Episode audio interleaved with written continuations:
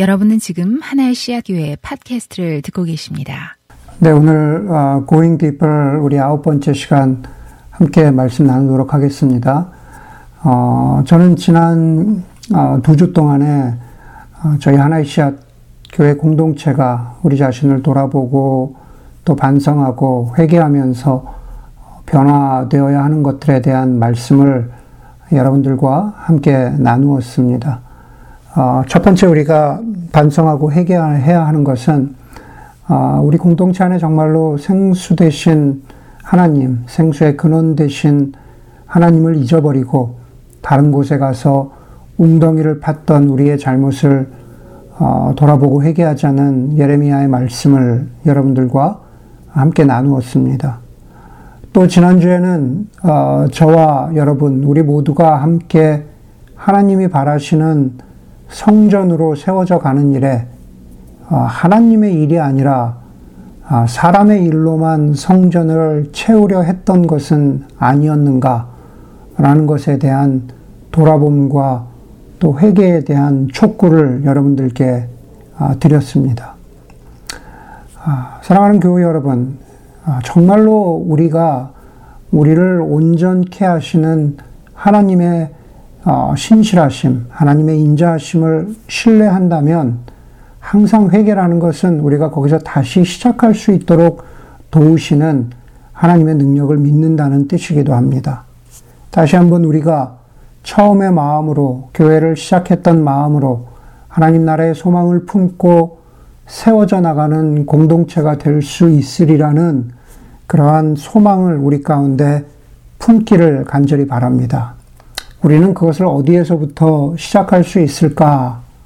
그것이 오늘 첫 번째 질문인 것이고, 첫 번째 우리에게 주시는 도전인 것이고, 또 더불어서 우리 수찬 형제가 기도해 준 대로 우리는 지난주부터 새로운 겨자씨를 소식, 아, 시작하는 소식을 알렸습니다.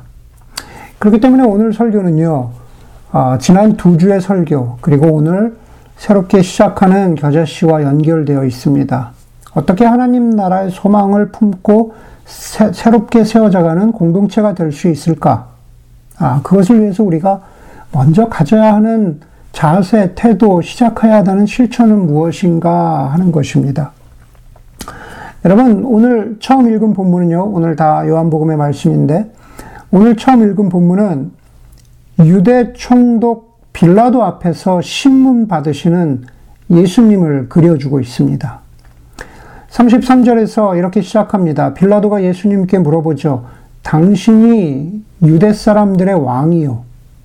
거기에 대해서 예수님이 대답합니다. 당신이 하는 그 말은 당신의 생각에서 나온 말이요. 그렇지 않으면 나에 관하여 다른 사람들이 말하여 준 것이요.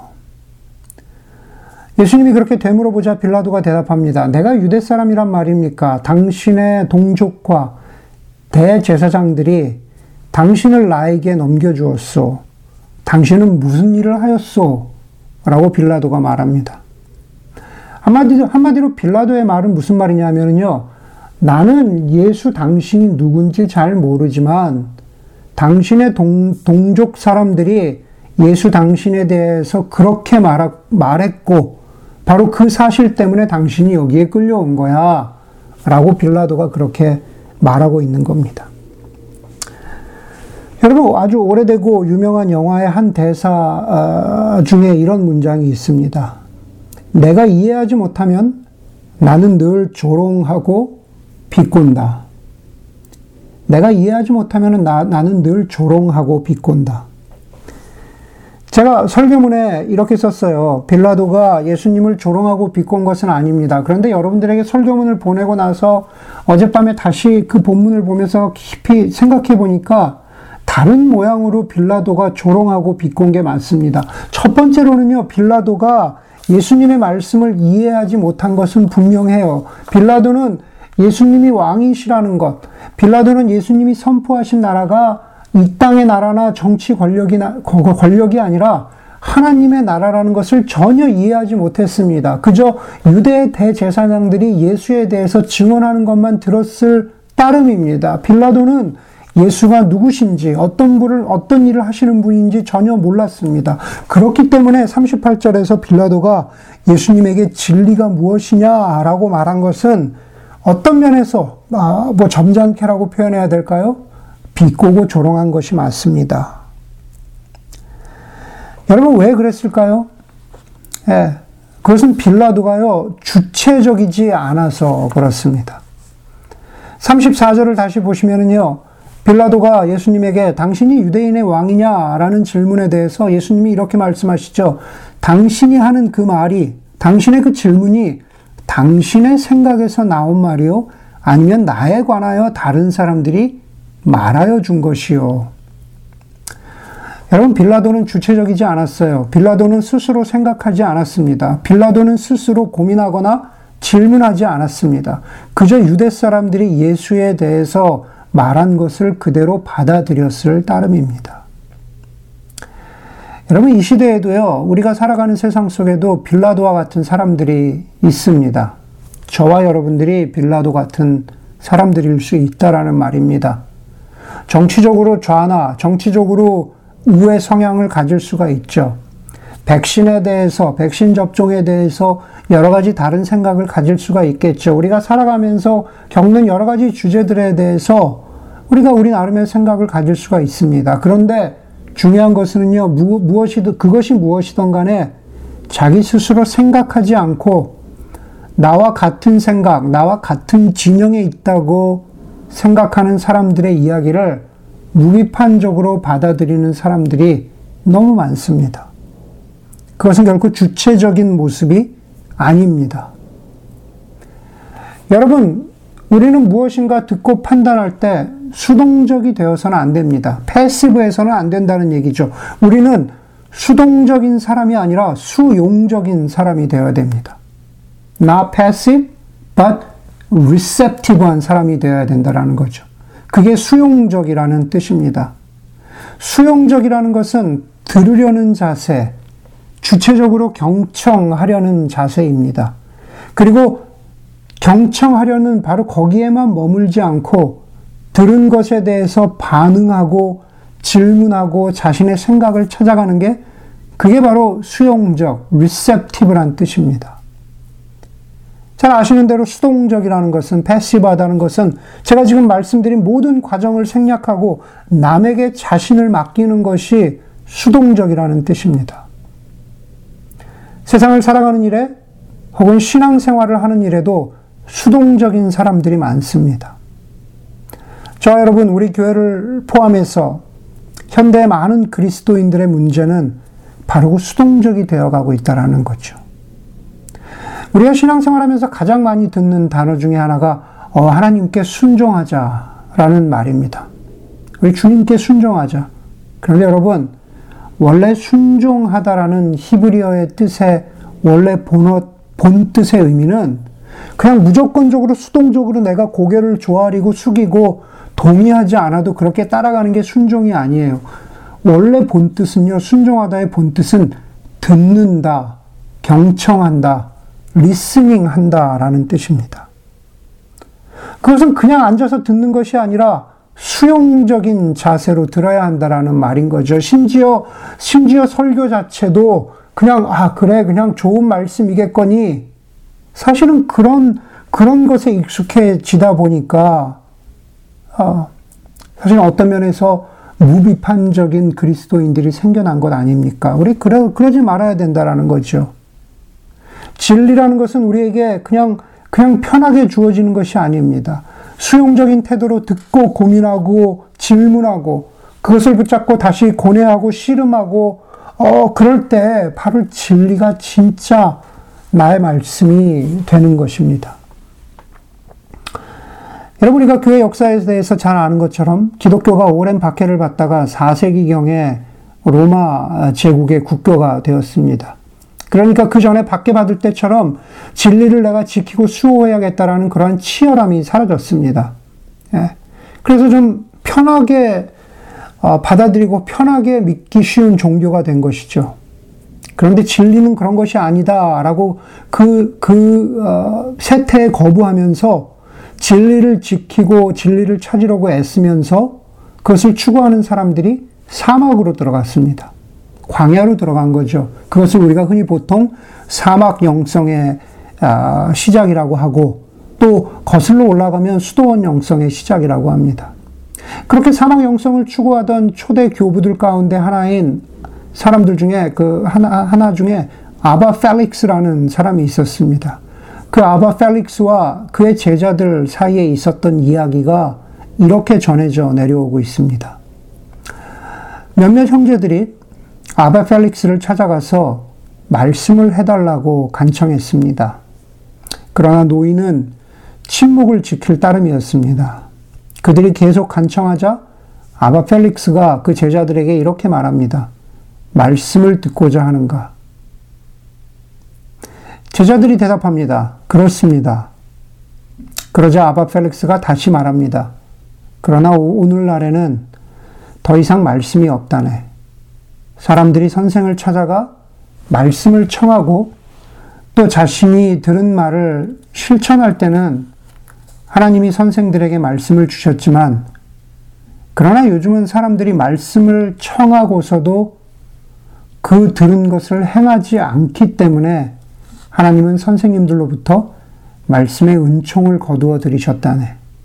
그래서 이제 자네들은 아무런 말씀도 갖지 못하게 되었다네. 이 말을 듣자 제자들이 이렇게 탄식하며 말합니다. 선생님이여, 우리를 위하여 기도해 주십시오. 선생님이 우리를 위하여 기도해 주십시오.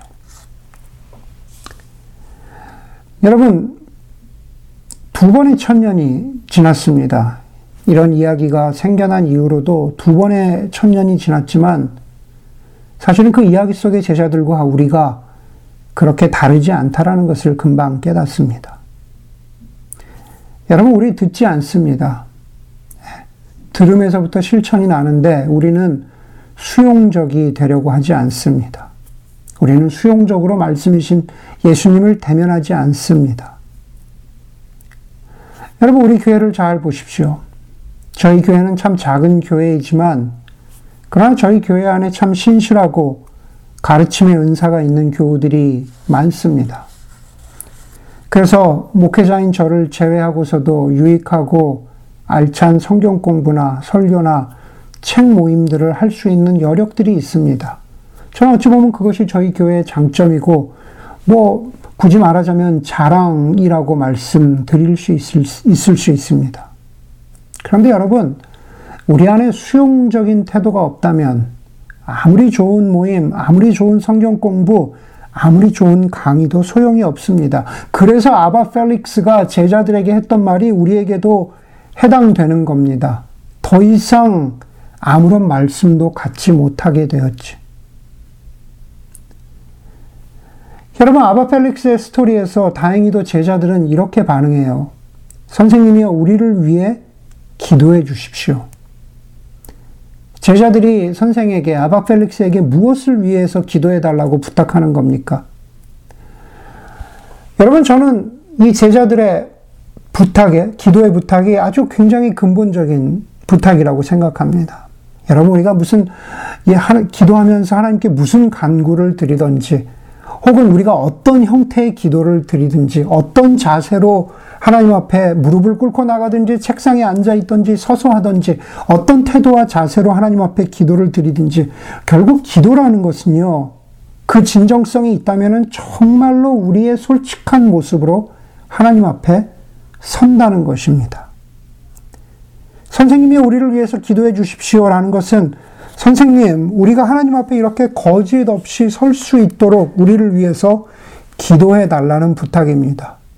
그리고 그것은 이제부터라도 더 이상 우리가 수동적으로 살지 말게 하시고 수용적인 영성을 가질 수 있게 해달라고 기도해 달라는 것입니다. 누구에게 부탁하는 것이건, 아니, 혹은 스스로 기도하는 것이건, 우리가 회복해야 하는 기도, 우리가 다시 찾아야 하는 모습이 바로 이겁니다. 제자들의 기도가 바로 우리의 기도가 되어야 하는 거죠. 성령님, 우리를 위하여 기도해 주십시오. 그 기도의 내용이 뭘까요? 저와 여러분들이 기도해야 하는 것, 우리 공동체가 기도해야 되는 것은 우리가 주체성을 가지고 수용적인 자세로 신앙생활을 할 때, 비로소 우리에게 주어진 보화들이 참 보화라는 것을 깨닫게 되는 겁니다. 우리에게 주어진 모든 말씀이 참 보화, 참, 참 귀한 가치를 지니고 있다는 것을 발견하게 되는 거죠. 여러분 성경에 보면은요 그런 영적인 수용성, spiritual receptivity를 가지고 예수님께 반응한 사람들의 이야기로 가득합니다. 여러분 사람을 낚는 어부가 될 것이다 라는 예수님의 말씀에 그물을 버리고 예수를 따른 사람들을 한번 생각해 보십시오. 그 사람들이 무조건 수동적인 태도로 따랐을까요? 아니요. 성경 공부만 해봐도요. 그 사람들이 많은 시간 고민과 갈등과 질문을 거쳐서 예수님의 제자가 되기로 그렇게 결단한 것을 우리가 볼 수 있어요. 수용적인 태도를 가졌던 거죠. 예수님의 말씀에 어, 예수님의 말씀에 깊은 곳으로 가서 그물을 내리고 많은 물고기를 잡았던 그리고 그러고 나서 예수님 앞에 무릎을 꿇었던 베드로를 보세요. 아, 내가 죄인으로소이다 나를 떠나소서 그냥 수동적으로 그렇게 예수님 앞에 무릎 꿇은 것 아니라는 겁니다. 영적인 수용성을 가졌다는 겁니다. 물론 성경은 좋은 예만 말하고 있지 않아요. 누가복음 14장에 보면은 예수님이 잔치를 베풀고 사람들을 초대하는 비유가 나옵니다. 그런데 초대받은 사람들은 하나같이 핑계를 대면서 잔치에 참석하지 못하게, 못하겠다 그래요. 그랬더만 그, 그 잔치를 벌인 사람이 화가 나서 이렇게 말합니다. 예, 가서 그냥 길거리에 있는 사람 아무나 초대해서 데리고 와라. 예, 바로 영적인 수용성을 갖지 못하는 아니 오히려 영적인 수용성은 커녕 자기의 일로 사람의 일로 우리가 지난주에 나눴죠. 사람의 일로 바쁜 모습으로 그렇게 살아가는 영적인 분주함 가운데 빠진 사람들의 모습도 성경은 그려주고 있습니다. 여러분 우리 빌라도 같은 사람입니까? 아니면 어떤 다른 종류의 사람입니까? 오늘 두 번째로 읽은 본문인 요한복음 15장 26절을 다시 한번 떠올려 보십시오. 내가 아버지께로부터 너희에게 보낼 보혜사, 곧 아버지께로부터 오시는 진리의 영이 오시면 그 영이 나를 위하여 증언하실 것이다. 성령, 전통적으로 성령님의 역할에 대해서 가르치고 있는 대표적인 구절입니다. 성령 하나님은 어떤 분이신가? 성령 하나님은요, 성령 하나님은 나에 대해서 증언하실 것이다. 다시 말해서 예수 그리스도와 그분이 선포하신 생명의 복음, 하나님 나라의 복음을 다시 깨닫게 해주시는 그 역할이 바로 성령의 역할이라고 하는 겁니다. 예, 그것이 바로 예수님을 증언한다라는 뜻이고, 우리가 일반적으로 우리가 듣는 설교, 우리가 배우는 성경 공부, 이 모든 것이 바로 성령을 통하여서 우리가 예수님에 관한 증언을 듣는 수단과 통로가 된다라는 그런 말씀입니다. 그런데 여러분, 성령의, 성령께서 예수에 대해서 더 증언해 주실 것이다 라는 것이 설교와 성경 공부 이런, 이런 것들보다도 더 확장되고 더 넓어져야 된다라고 저는 믿습니다. 그게 바로 우리 한 사람 한 사람이 영적인 수용성의 자세를 가지고 하나님의 말씀 앞에 나아갈 때 저와 여러분, 우리의 마음에, 우리의 영혼에 증언하시는 하나님을 경험, 경험하는 거죠. 다시 말해서 성령은요, 설교나 성경 공부 이런 것들을 통해서만 역사하시는 것이 아니라 조용한 시간에 하나님 앞에 나아가서 하나님의 말씀 앞에 겸손한 자세로 무릎 꿇는 그러한 그리스도인 한 사람 한 사람의 영혼에 하나님께서 예수가 예수 그리스도가 누구이신가를 증언해 주신다는 뜻입니다. 여러분 이렇게 개인이 한 개인이 영적인 수용성의 태도를 가지고 하나님의 말씀 앞에 서는 것을 우리는 말씀 묵상이라고 부르는 겁니다. 말씀 묵상.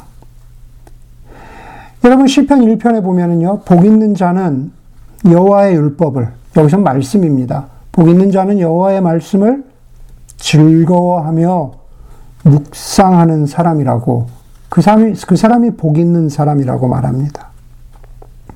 여러분 묵상이라는 것은 배움과 깨달음을 포함하지만 그러나 그 이상입니다. 가령 우리가 예를 들어서요, 사랑에 대해서, 사랑이라는 것에 대해서 책이나 드라마나 시나 음악으로 배울 수 있습니다. 그렇죠. 그러나 누군가와 사랑에 빠지고 그래서 사랑을 경험하게 되면 지금까지 내가 책이나 드라마로 배웠던 사랑보다도 훨씬 더 놀라운 것이 있다라는 것을 알게 되는 거죠. 그게 바로 사랑을 경험한다라는 것. 그게 바로 시편 1편의 말씀처럼 여호와의 말씀을 즐거워한다 라는 구절의 참 뜸이 참 의미입니다. 왜냐하면 이 요한복음 오늘 제가 본문을 요한복음으로 골랐는데요. 요한복음이 바로 어느 복음서보다도 이렇게 예수님과 친밀해지는 것, 예수님과 사랑에 빠지는 것, 정말로 그 사랑을, 친밀함을 1차적으로, 직접적으로 경험하는 것에 대해서 이런저런 모양으로 말씀하고 도전하고 격려하기 때문입니다. 요한복음 10장 10절에 예수님이 이렇게 말씀하시죠. 예수님이 내가 온 것은 양으로 생명을 얻게 하고 더 풍성히 얻게 하려는 것이다. 네, 우리 교우들 가운데 몇몇 사람이 예전부터 저한테 물어요. 예수, 목사님, 예수님을 풍성히 경험한다라는 게 더 뭡니까? 네. 여러분, 거듭 말씀드리지만 많은 사람들이 성경 공부, 설교, 집회 이런 것들을 통해서 예수님 알게 되고 믿음을 갖게 되죠. 구원을 구원의 확신을 갖게 됩니다. 그것이 바로 생명을 얻는 것입니다. 예수님과 동행하는 삶, 예수님과 함께하는 생명의 삶을 시작하는 것이죠. 저는 구원받는 삶의 시작을 마치 결혼식 같다라고 그렇게 말씀드릴 수 있을 것 같아요. 그렇죠? 새로운 삶이잖아요. 결혼식 새로운 삶이잖아요. 그런데 말씀을 묵상하는 것, 더 풍성히 알아가는 것은 결혼식이 아니라 결혼 생활과 같은 것입니다. 결혼식장에서 뭐 영어로는 I do 하잖아요. 내가 그렇게 I do, 내가 그렇게 선서합니다, 서약합니다 라고 결혼식장에서 그렇게 고백한다고 해서 평생 행복한 결혼이 지속되는 것이 아니라는 것을 우리가 압니다. 서로에 대한 경청, 그리고 그 경청에서부터 비롯된 서로에 대한 순종이 행복하고 지속적인 결혼을 가능하게 하는 것입니다. 바로 말씀 묵상이 그런 것인 거죠. 양으로 생명을 얻게 하고 더 풍성히 얻게 하는 것. 그것에 많은 길이 있을 수 있지만, 그러나 빼놓을 수 없는 변함없는 길은 말씀이신 예수 그리스도 앞으로 나아가고 그분께 경청하고 그분과 친밀한 관계를 맺어 나가는 것입니다. 오늘의 마지막 성경 구절 역시 요한복음입니다. 요한복음 5장 39절, 40절을 함께 보겠습니다. 너희가 성경을 연구하는 것은 영원한 생명이 그 안에 있다고 생각하기 때문이다. 성경은 나에 대해서 증언하고 있다. 그러나 너희는 생명을 얻으러 나에게 오려고 하지 않는다. 아, 생명을 얻으러 나에게 오려 하지 않는다. 저는 결론적으로 이 구절이 여러분들에게 좀 격려와 도전이 되었으면 하는 바람이 있습니다. 무슨 얘기냐면요. 제가 예전에 어, 설교 가운데 사람 사이, 사이의 관계에 대해서 말씀드리면서 이런 예를 든 적이 있습니다. 사람 사이에 만나서 밥만 먹고 차나 커피 한 잔 나누지 않고 헤어지는 관계는 참 삭막한 관계다. 라고 말씀드린 적이 있습니다.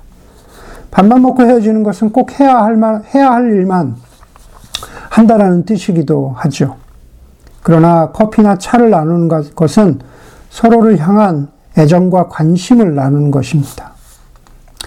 제가 이곳에서요, 제가 이곳 베이에서 가깝게, 가까운 곳에서 가깝게 지내던 어떤 분이 계셨습니다. 자주 개인적으로 뵙고 했는데, 시간이 지날수록 그분을 만나고 오면은 좀 아쉬운 것이 한 가지가 있었습니다. 뭐냐면요, 그분 자기 얘기를 하지 않아요. 무슨 생각을 하는지 알 수가 없었습니다. 그러다 보니까 저는 제 얘기를 많이 하는데 아, 관계가 더 나아가지 못하고 오히려 정체되는구나라고 느꼈습니다. 그분이 이제 다른 먼 곳으로 이사 가셨는데 가끔 전화가 와서 어, 이렇게 통화를 해도 간단한 서로의 안부 이외에는 뭔가 다른 의도로 전화한 것 같기는 한데 그 또한 말하지를 않는 겁니다. 그러다 보니까는 자연스레 관계가 소원해졌습니다. 하지만 반대로 LA에 있는 제 친구는 1년에 정말 몇 번, 한두 번도 만나나? 어, 만나지 못하지만, 어, 정말로 뭐 전화 통화나 이런 걸 통해서 한번 통화하고 나면은 저는 크게 우리 친구에게서 힘을 얻습니다. 그래서 LA 갈 때마다 참, 참 좋습니다. 그 친구와도 우정의 사계절을 다 지나고 나서 지금의 우정이 만들어졌습니다. 밥만 먹고 헤어지거나 서로의 소통이 없는 만남은 생명이 없는 만남입니다. 그런 만남은 오래 지속되기 어렵습니다. 지금 마지막 구절이 바로 우리에게 가르쳐 주고 있는 것이 그것입니다. 너희가 생명을 얻기 위해서 나에게 오지 않는다. 너희가 생명을 얻기 위해서 나에게 오지 않는다. 예수님 요자 요한복음 15장에서 나는 너희를 친구라 한다. 우리에게 하시는 말씀이에요. 나, 나는 너희를 친구라 한다. 내가 아버지께 들은 모든 것을 다 너희에게 알게 한다. 여러분, 우리는 말씀 묵상을 통해서요, 우리가 주님께 말하고 또 주님이 우리에게 말씀하시는 것, 그 상호 영적인 만남과 교류 가운데에서 우리 안에서 풍성함이 더 자라나는 겁니다. 풍성함이 생겨나는 겁니다. 그래서 저는 이번 겨자씨가 여러분들이 참된 만남과 생명으로 나아가는 그러한 도움과 디딤돌이 되기를 간절히 바랍니다. 정말로 어, 제가 여러분들 겨자씨를 보면서 아쉽습니다. 얼굴 보면서 대면하고 상황이 좋아져서 이런 나눔들을 하면은 얼마나 좋겠나라는 그러한 아쉬움이 있습니다. 그래서 부족합니다. 음, 어렵기도 하고 참석하는 게 힘드시기도 하죠. 그러나 여러분, 정말로 여러분들, 우리 공동체, 여러분 한 사람 한 사람 기도할 때마다 먼저는 여러분들이 생명 되신 예수님께 나아가기를 원합니다. 예수님이 우리를 친구라 하셨잖아요. 예수님과 친밀한 관계, 말씀 묵상을 통해서 그 관계를 맺으시고 그것을 통하여 얻은 풍성함을 가지고 부족하지만 겨자씨로 나아가서 함께 삶을 나누고 말씀을 나누는 그러한 만남이 되었으면 좋겠습니다. 그것이 바로 밥만 먹지 않고 다시 말해서 그냥 예배 드렸다, 설교 말씀 들었다, 밥만 먹, 먹는 것으로만 끝나지 않고 차를 나누고 행복하고 진실하게 생명을 이어주는 만남으로 연결되는 겁니다. 간절히 바라기는요, 묵상의 삶이 여러분들 평생의 습관이 되는 그러한 시작이 되면 좋겠습니다. 그리고 그것이 속으로 반해서 풍성해질 수 있는 아, 그러한 겨자씨가 되기를 정말로 마음을 담아서 여러분들에게 부탁드리고 또 그렇게 간구합니다. 함께 기도하겠습니다.